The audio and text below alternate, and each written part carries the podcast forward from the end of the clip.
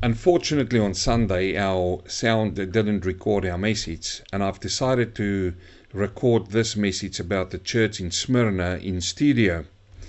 We are busy studying the book of Revelation, and we've been busy for the last four weeks, so this is week five. And we started studying and looking at the church, the dispensation of grace. We firstly looked at the church in Ephesus. This is a church which has lost its first love. And we also simultaneously are looking at the parables in Matthew chapter 13. And you will see a direct correlation between the seven churches in Revelation and the seven parables in Matthew chapter 13. So let's address the church in Smyrna. It's also known as the persecuted church. And we know that in our world that we are living today, there's a lot of persecution going on. You can look in countries in the Middle East, you look at Iraq, you look in Iran, and in Syria, and a lot of those countries, if you're a Christian, you're in serious trouble. And this has happened in this church in Smyrna in the time that John wrote down this revelation of our Lord Jesus Christ on the Isle of Patmos. Now we find our church in Revelation chapter 2, verse 8. And I first want to read this passage to you and then I'll unpack it for you. So, Revelation chapter 2, verse 8 says, And to the angel of the church in Smyrna write, These things says the first and the last, who was dead and came to life. I know your works, tribulation and poverty, but you are rich. And I know the blasphemy of those who say they are Jews and are not, but are a synagogue of Satan. I want you to think about the words which is carefully used here the synagogue of Satan. Do not fear any of those things which you are about to suffer. Indeed, the devil is about to throw some of you into prison, that you may be tested, and you will have tribulation ten days. Be faithful until death, and I will give you the crown of life. He was an ear, let him hear what the Spirit says to the churches. This is a singular line there. He says, He, singular, who has an ear. Let him hear what the Spirit says to the churches, plural. So this message, my dear friend, wasn't only written for the people who was there in that church in Smyrna in the first century after Christ's death. No, this letter is also written to the individual, the one who hear my words today, who hear the word of God today. The Holy Spirit, while I'm reading this text, while I'm going to talk through these passages, is going to work. And He's going to work, is my prayer, in your heart, so that this message will, will address your certain circumstances that you're in right now. He says, Be faithful until death and I will give you the crown of life. He who has an ear, let him hear what the Spirit says to the churches. He who overcomes shall not be hurt by the second death. So there is a second death, and we will address that a little bit later in this message. You know, when I read through this passage, and whenever I read through this church in Smyrna and think about the persecuted church, it reminds me of the words that Jesus Christ spoke to Simon Peter in uh, Luke chapter 22, verse 31. You will recall that the Lord said to Simon, He said, Simon, Simon, behold, Satan has desired for you. He desired you. The word desired means he wants to have you. Simon, it's a, it's a warning from our Lord Jesus Christ. And why does he want him? For this reason, he says, that he may sift you as wheat. Uh, now, I don't know if you know this, but the way that they harvested wheat in those days is around the wheat corn there was chaff. And this chaff would sit on the wheat, and, and you can't use the wheat until you get rid of the chaff. So they would take the wheat and they will throw it out on a platform and they will uh, go over it and nearly crush it, but they will rubber all over it, rub it, and then they will take it and throw it up into the wind and the chaff will blow away, but the wheat will fall to the ground, and they can use that wheat. Now he says here to Simon, he says, Simon, Simon, the Satan has desired for you. For what reason? For to sift you as wheat, to put pressure on you, to see if he can crush you. Now, I like this next part of the verse. He says, But, which is a sharp contrast, he says, But I have prayed for you that your faith fail not. So the test here is for the faith of Peter not to fail. The sifting, the pressure that's going to come is to see whether his faith will last. And this is the same for this church in Smyrna. I mean, they were crushed from every side, as we're going to see in a few minutes. They were sifted like wheat. And the big test here is whether to see if their, their faith will fail. And we see that in this passage. And then Jesus completed his part in Luke 22 31. He says, or in verse 32, he says, And when you are converted, strengthen your brothers. Now, let me say, dear brother and sister, that the persecuted church can strengthen us a lot by learning from their persecution. If you think about what Jesus said to Simon, this is exactly the same that happened to that church there in Smyrna. Now, if you think about the map of Smyrna, where it was lying, it was in a harbor side of it. First, we looked at Ephesus, and Ephesus was that great political center uh, of its day. It was a harbor, it was lying on a coastal area, Ephesus. And then, if you go around about 100 kilometers north, you will come into a nice bay area. You will find the place of Smyrna. It is still there today. It's called Izmir, and it's a, it's a popular port. It was a well popular port in its daytime as well.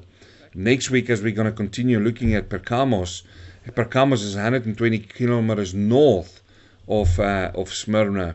But this little place, this little place called Smyrna, was lying in this bay area, and it was well known in its day. In fact, it was a thriving seaport. There was a lot of commerce happening there. Whereas uh, Ephesus was the great political center, uh, Smyrna was the great commercial center. Because if you looked at its location, it was lying right there where it's got a gate or an access into Asia Minor. And we will also then see that uh, Pergamum, or, or, or, which we're going to look at next week, is the great religious center. So this place is a thriving seaport. It was also called the pride of Asia, or the flower of Asia, because in this place the flowers that bloomed there with the the myrtle trees that was around the place gave it a beautiful uh, picture for the people of the world to come and see and called the crown of Asia. Within that area is also a mountain called Pagos. Uh, and what they did is they had a lot of temples that was built around the crest of this mountain uh, in a circle format. We had temples there uh, dedicated to Zeus, to Heron, to Trajan. A lot of these these gods or so-called gods of the Romans and the Greeks, they built it on this crest of this mountain, so that when you come from afar, it actually looked like a crown. Hence, it was also known as the crown of Asia. Imagine yourself coming with a ship into the bay and you look up onto that mountain and on the crest you see all of these temples surrounding it looks like a crown uh, there was a theater there. Uh, there was a music center there. It was known as the home of music. And there was also a huge stadium there. And as i mentioned a lot of temples that was built there. In fact in those days emperor worship the roman emperors. The caesars became the order of the day. And it is well known that uh, that they started to build uh, worship places, uh, a temple to worship the Caesar. In fact, it was Tiberius Caesar who built the first one there. And once a year, all of the inhabitants of Smyrna came to this emperor's temple and they had to walk in and bow the knee. And in front of the whole crowd, they needed to shout out, Caesar is Lord! Caesar is Lord! And you can imagine yourself being a Christian in those days. They would get the Christians because they were living in Smyrna as well and force them to come to the temple and bow the knee. And the anticipation is there. If you can imagine, everybody's waiting for this person to cry out, Caesar is Lord. And by, by doing that, you get a permit, a permit to do business, a permit to buy. And here comes this Christian and he bows the knee and anticipation in the air, and all of a sudden he cries out, Jesus is Lord, not Caesar, Jesus is Lord. So every time a year they had to come before and crown Caesar as God. But the Christians wouldn't do that. No, no, they refused to do that. In fact, there was a well known man there called Polycarp. Polycarp lived just outside of the city. And the time came for him to go in and, and cry, Caesar is Lord, but he wouldn't go. He wouldn't go to do that. So they sent a garrison of soldiers to go and fetch this man. He was 85 years old and they sent this army out. Can you imagine it? Soldiers, young men, strong, well trained to go and arrest the 85 year old. And history tells us that whilst he was walking into the city, that the proconsul didn't want to kill him. But he said, Polycarp, please come in and and just announce Christ. Just cry out, Caesar is Lord. You don't even have to mean that. And I'm putting it in my phrasing where Polycarp walked into that place and he said, I'm 85 years old. Jesus never denied me. How can I deny him? Jesus is Lord. Oh, I can, can just see the fury of the people growing and say, Off with his head. We want to see blood. I can just imagine that. And, and they said, Come on, Polycarp, we don't want to kill an 85 year old. But he wouldn't deny his Christ, so they didn't give him the sword. They decided to put him on a stake and to burn him. So they put him up, and it is well recorded that he wouldn't burn. The flames started coming up, and he wouldn't burn. So a soldier went up and poked him in the side, and as soon as the liquids of the body came out, he gasped and he burned to death. Polycarp died in this stadium that was built in Smyrna. No wonder, no wonder this place is called the persecuted church. And it's also amazing to see that our Lord, when He addresses this, this place, He gives them encouragement in this time of desperate trouble. You see, friends, persecution to these people came from two sources. It came from the Romans on the one side and also from the Jews on the other side. Remember when we read through that, he said, There is the synagogue of Satan. A synagogue is associated to Jews. No other nation had synagogues, they had their synagogue. And it's called the synagogue of Satan, but a little bit more of that later on. One more fact about Smyrna is there were these myrtle trees and they would take the bark off the myrtle tree, strip the myrtle tree bark, and they would take this bark and they would put pressure on them. They would actually crush the bark, and that will give off a scent, uh, and they would make myrrh from this bark of these trees.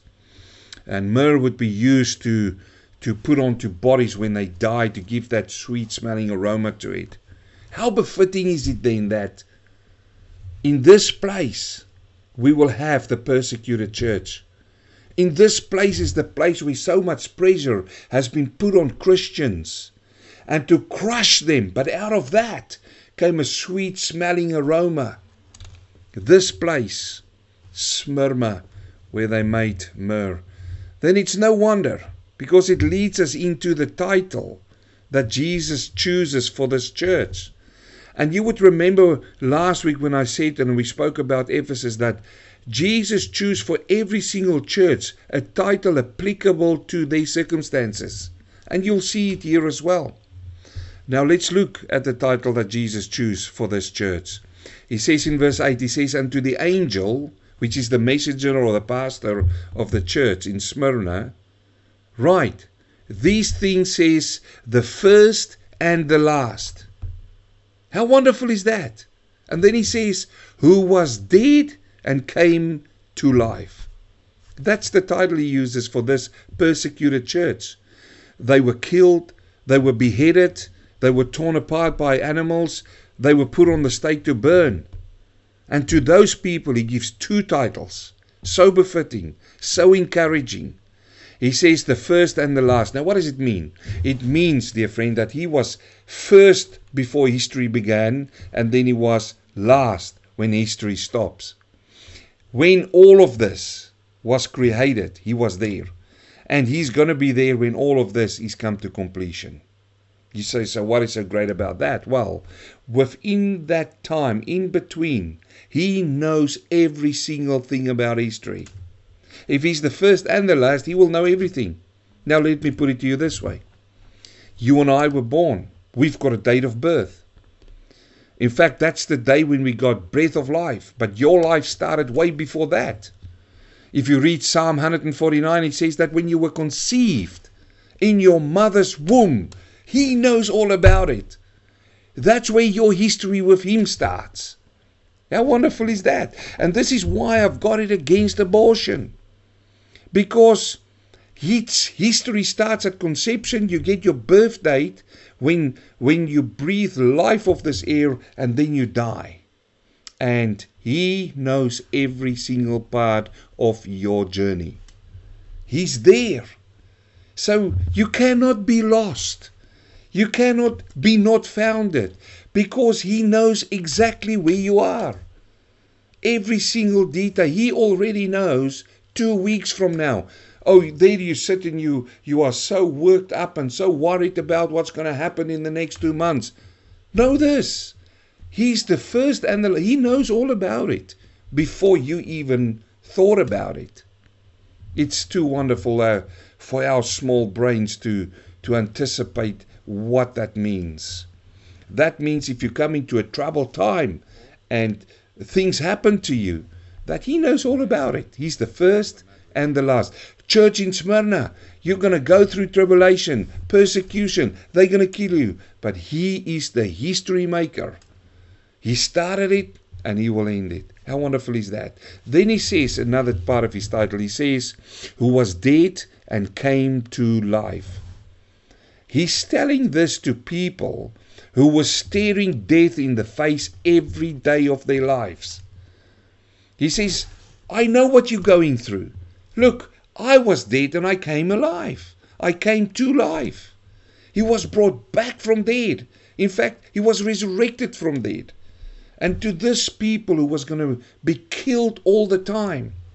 Now, if you reflect back to when he said in Revelation chapter 1, verse 18, he says, And the living one, this was describing Jesus Christ, and I became dead.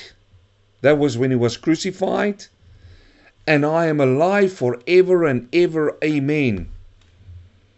This is applicable to the title that he used because in verse 18, chapter 1, verse 18, he says, Amen.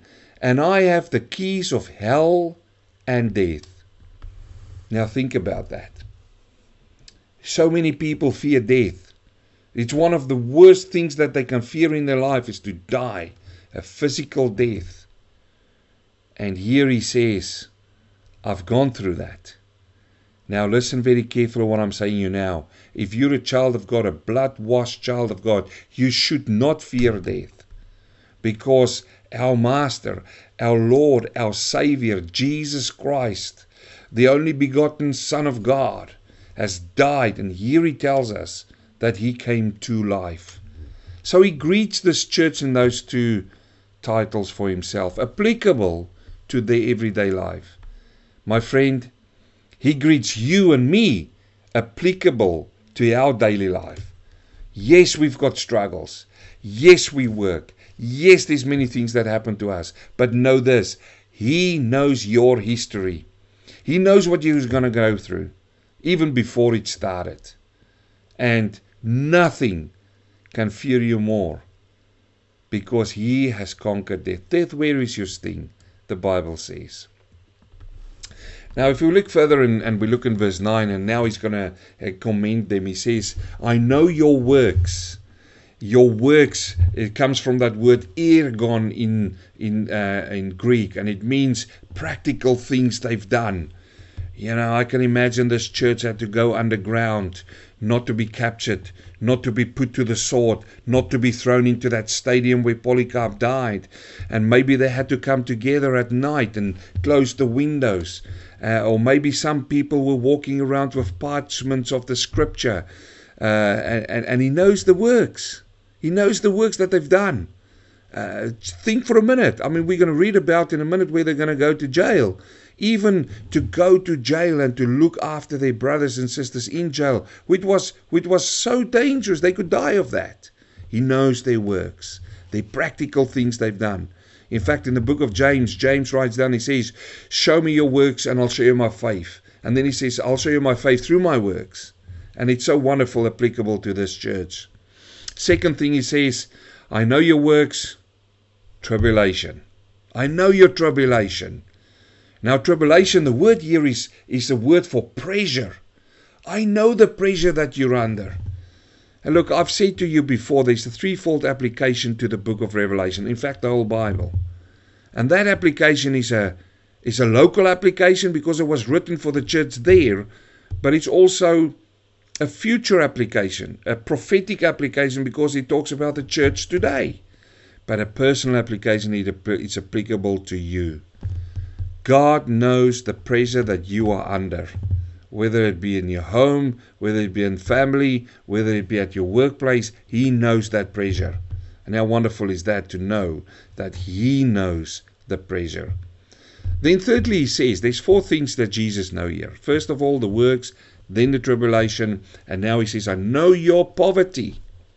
And man, I can talk about this for long and long hours. The Christians in the church in Smyrna was poor. And I've got it against preachers who stand on pulpits in mega churches who's got a lot of money and they preach from the pulpit and say you are not saved if you are not rich. I want to say to you, you are wrong. Here we deal with a church in Smyrna. They could not be rich. They were poor. And, and let me just bring you into that culture, what happened in the day. You remember they had to go to the emperor's palace and, and to the temple. They had to bow the knee and shout out, Caesar is Lord.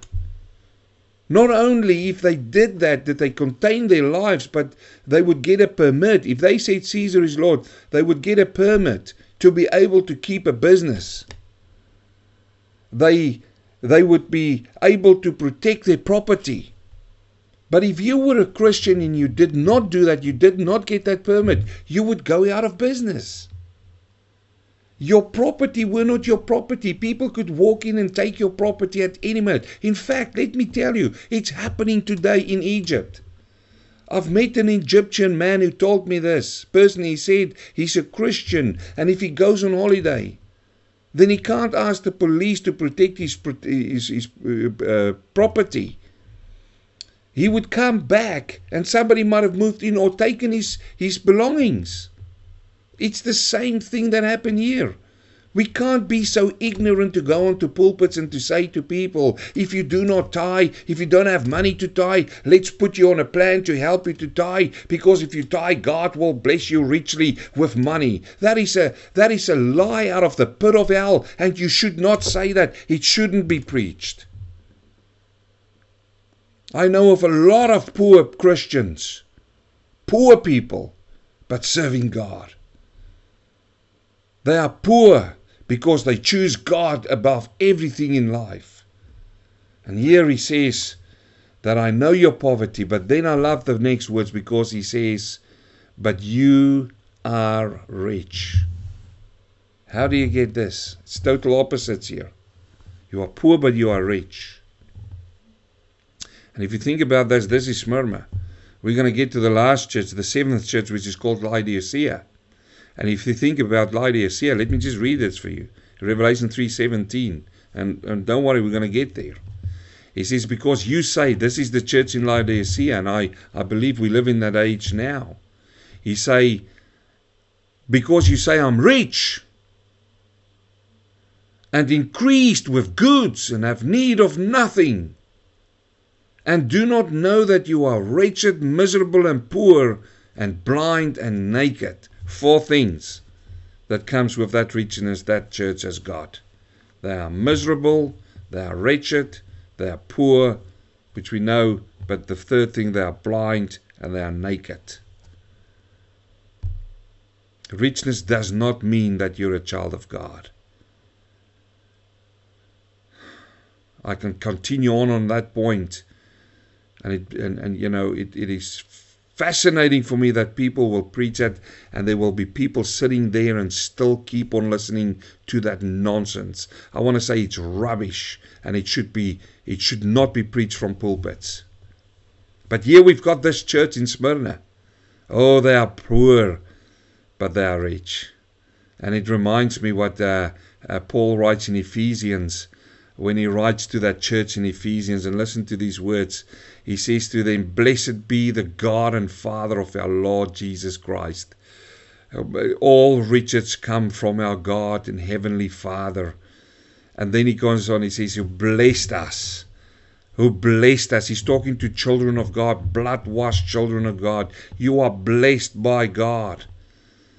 And he says, Who blessed us with what? With mullah, with money. No. He blessed us with every spiritual blessing in heavenlies in Christ. Oh, you might be poor, but if you are rich in Christ, you are rich. And now, the fourth thing that he says to this church first, the works, the tribulation, the poverty, but then he says, I know the blasphemy. The blasphemy. And where does this blasphemy comes from? From those who say they are Jews. They are Jews, they say. Remember when Paul says, Not everyone who calls himself a Jew is a Jew. And here he says, they, That blasphemy comes from the Jews. Let me address that first. Because then he says, But are from the synagogue of Satan. These were Jews who infiltrated the Christian church. Remember, Jesus was a Jew. He first came to his own, but they rejected him. And then to everybody. You and I are grafted into the olive tree. We are grafted into into the Jew, uh, in, into salvation through the Jews, through Jesus Christ. But here he talks to them. He, these Jews infiltrated the church and they would go with them to services and they would hallelujah and praise the Lord and Jesus is Lord amongst them. But in the meantime, in the meantime, they will take down notes and they will they will betray these Christians, give them over to the Roman authorities to be killed in that stadium where Polycarp died. But he says, I know the blasphemy. So it's well documented in those days when they came together for communion, the Christians, the one thing that Christ says, do this in remembrance of me. They would come together. And then this smear talk will go around town and saying, that these people are cannibals. Can you imagine? They eating flesh. They even stand there and say, This is my body broken for you. They eat flesh. And then they drink blood because they say, This is the blood of the new covenant. Now, to you and me, as, as children, Christians today, it doesn't make sense. We will laugh about it. And go, What are you talking about? But not in those days. Oh, no. Oh no, they were smear campaigning. They said, You don't want to hang out with that crowd, do you? Honestly, you want to eat flesh? You want to drink blood? You, you, you, you must be losing it. So, uh, and then the members of the church will say, Brother and sister, I love you. Men will kiss each other on the cheek.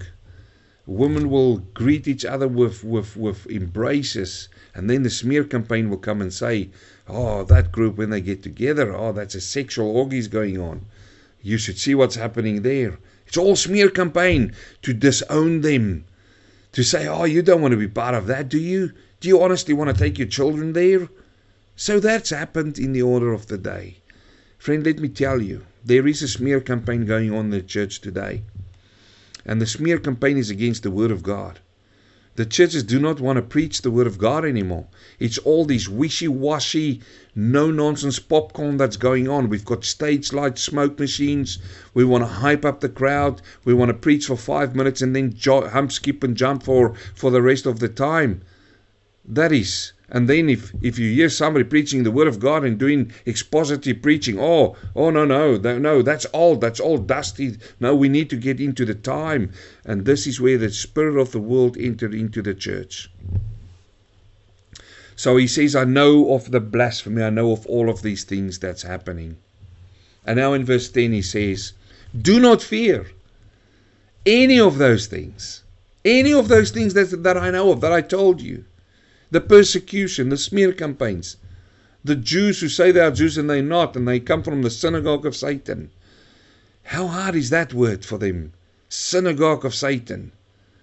Remember when Jesus was amongst them, he says, Your father is Satan, Lucifer himself, speaking lies.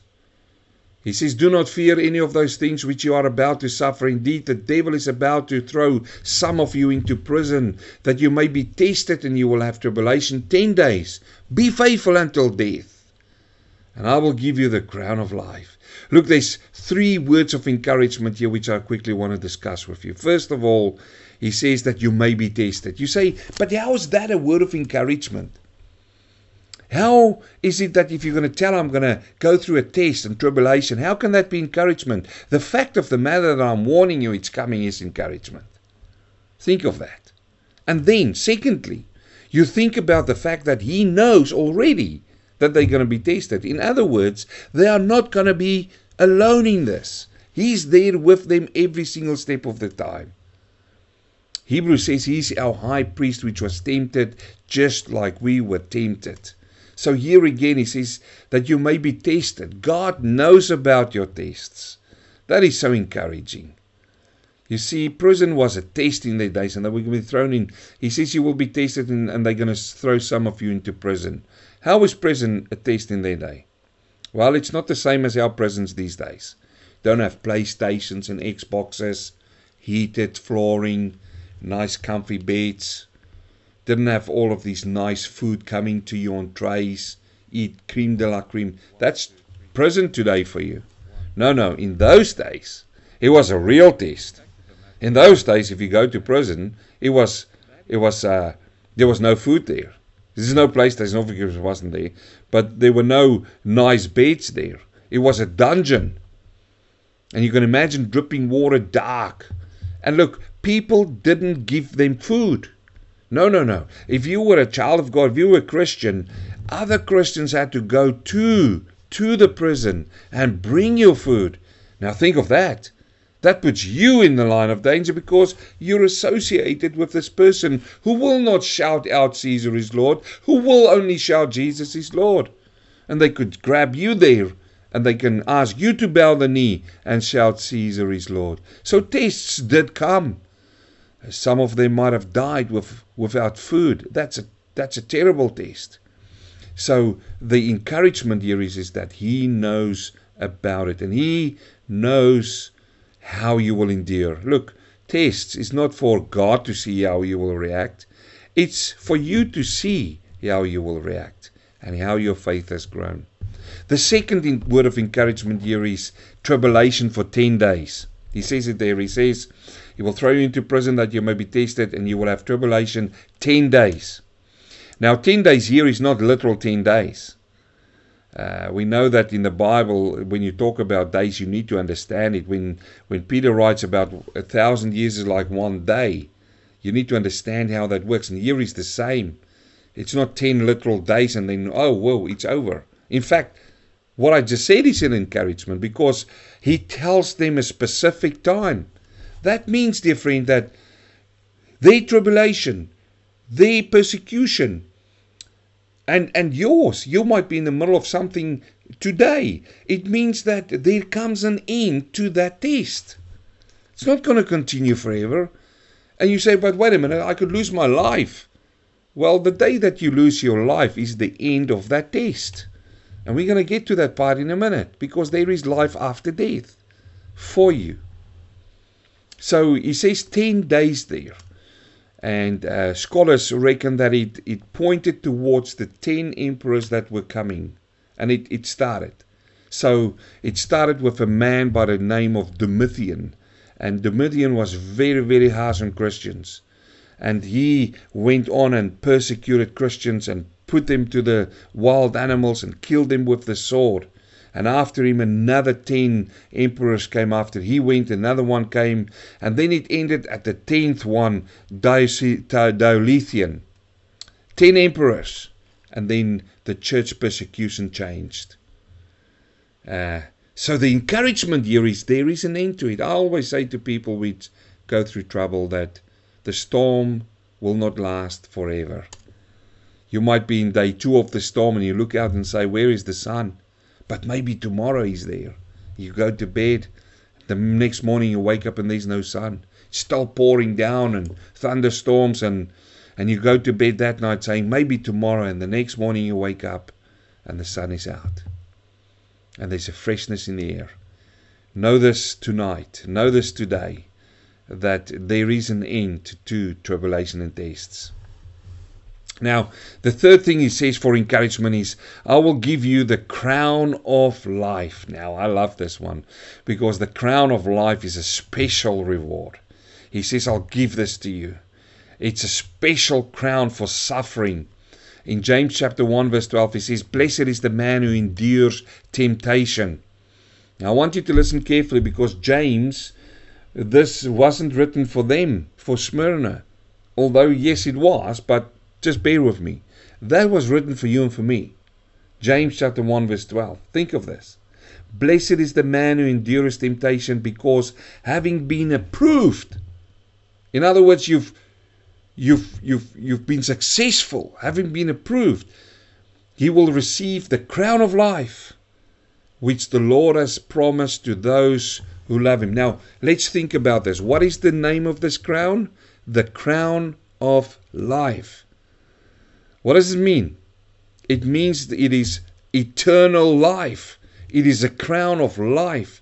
Now, this excites me very much because you and I, although we're not in Smyrna, although we might not be in Iraq and be killed for our faith, but we're also, according to James chapter 1, verse 12, tested every day.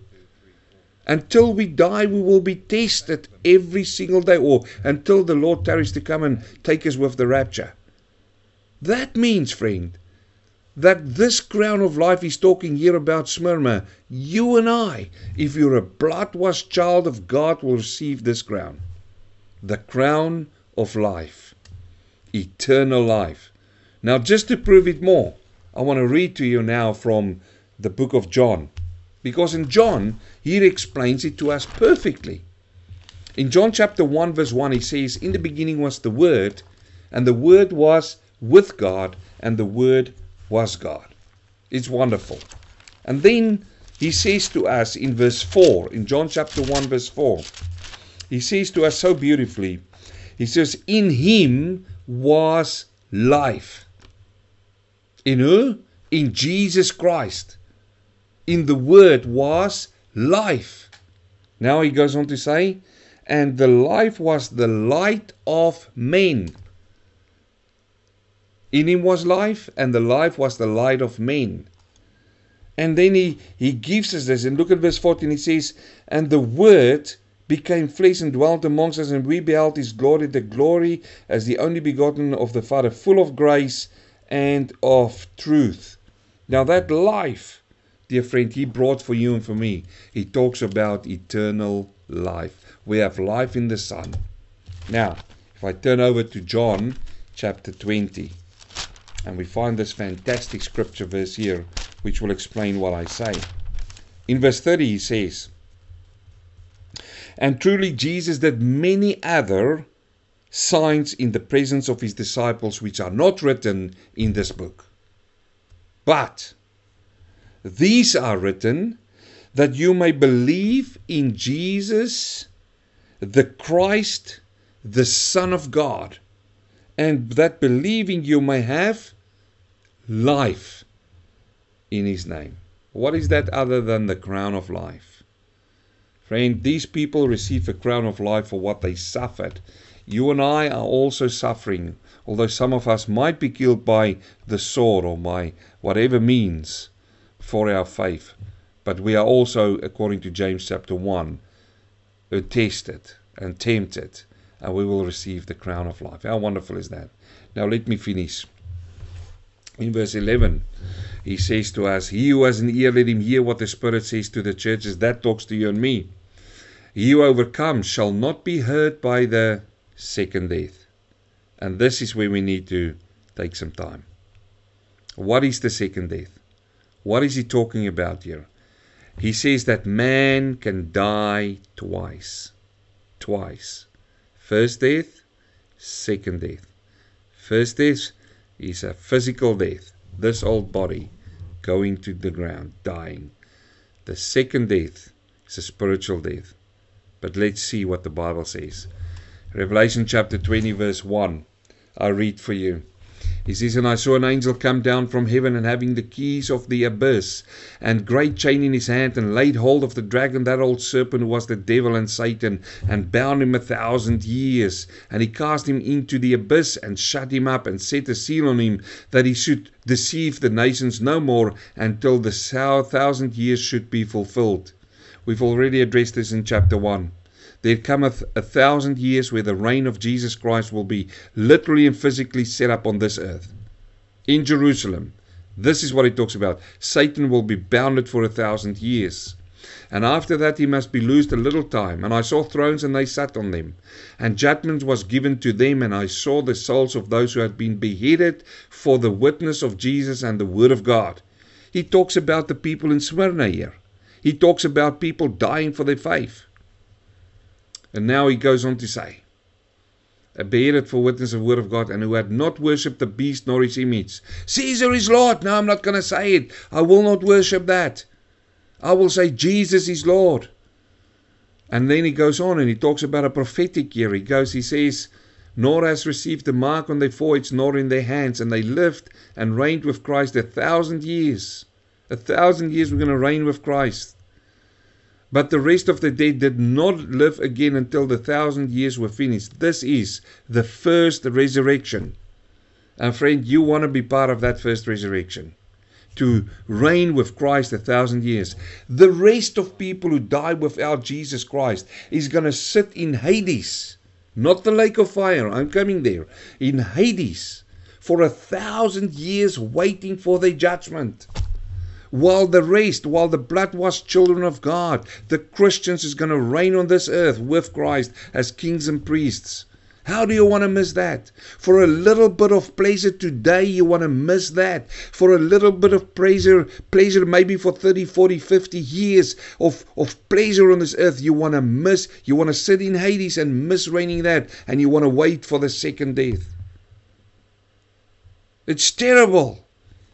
It breaks my heart to see young people being so ignorant of what I'm telling you now. But I know why. It's because it's not preached from the pulpits anymore. There is a literal hell coming for people who, who are not Christians, who do not, and I'm, I'm saying Christian loosely here. I should say children, blood washed children of God, because every single person wants to claim to be a Christian these days.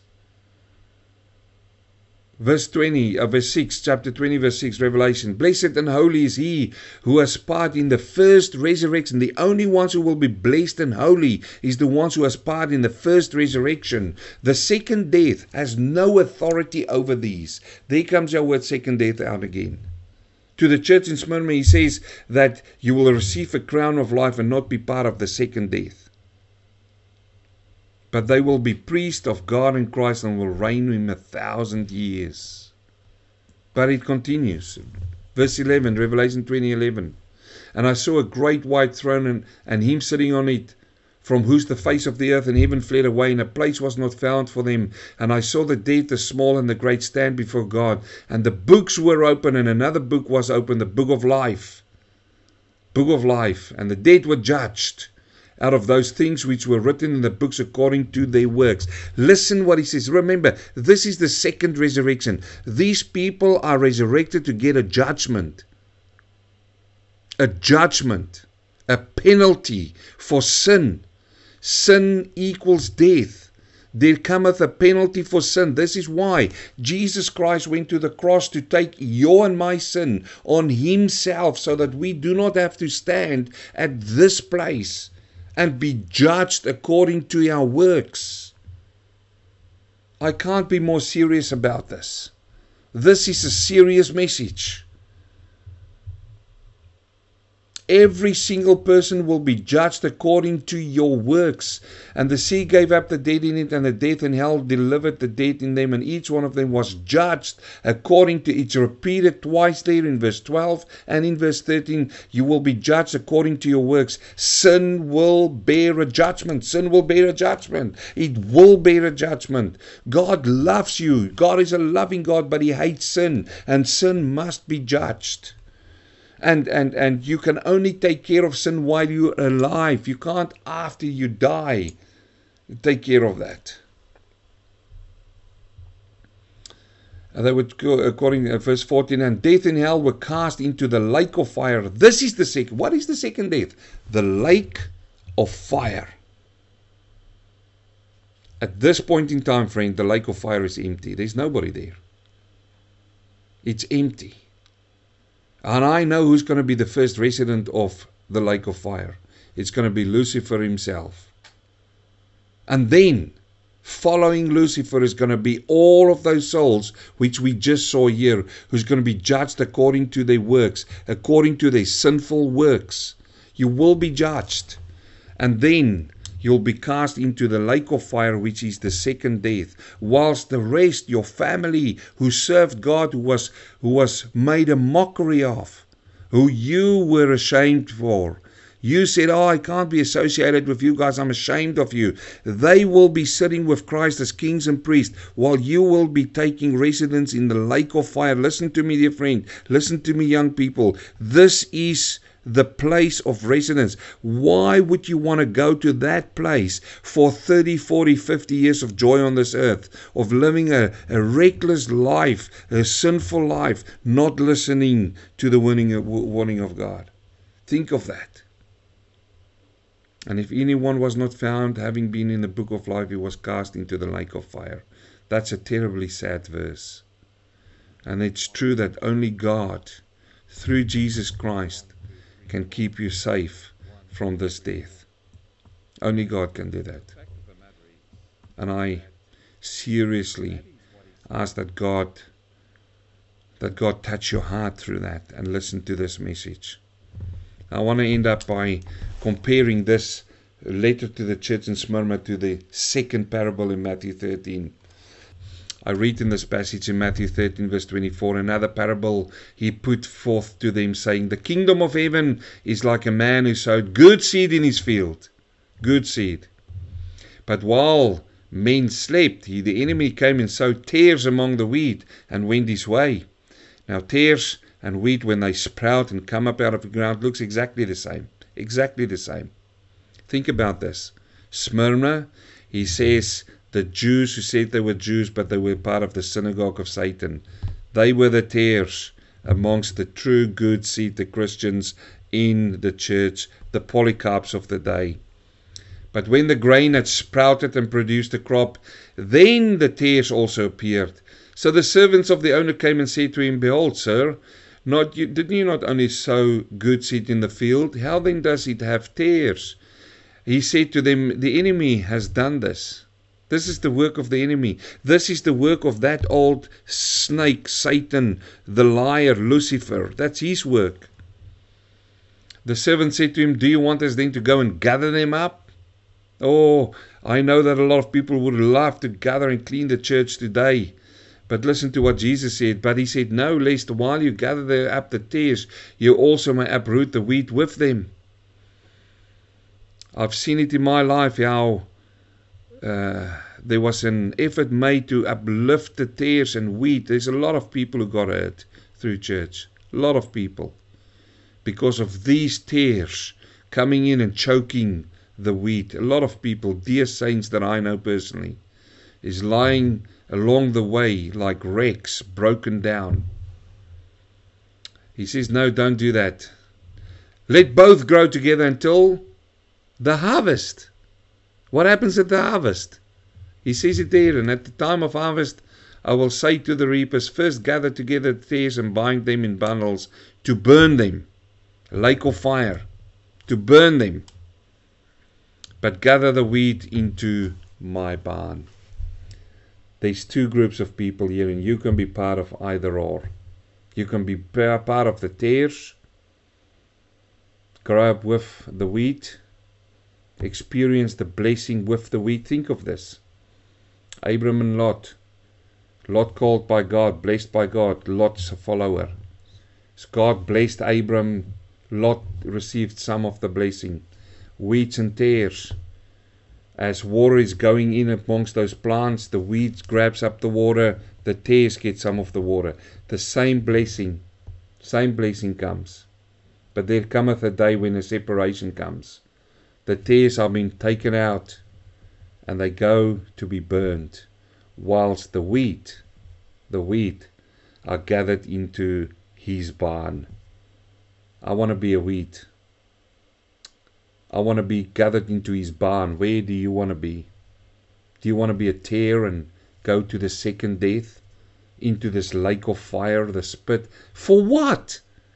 For 30 or 40 years of fun? For not being mocked because you are a tare or a, a wheat, I should say? My friend, this is a serious message about a church. They were persecuted, but there's no condemnation here. There's no harsh word from God to them, it's only encouragement. My prayer is for you to, if you if you don't know Christ, is to turn to Him, to cast your burdens unto Him. But look, He's not only a burden carrier, He's a sin carrier. You need to come to Him and bow your knee, repent of your sins, as the Bible says in 1 John chapter 1, verse 8 and 9. If we confess our sins, He's faithful and just to forgive us our sins and to cleanse us from unrighteousness. Bow your knee, repent. Then shout out, Jesus is Lord. Accept Him as your Savior and allow Him to, to change your life. God bless.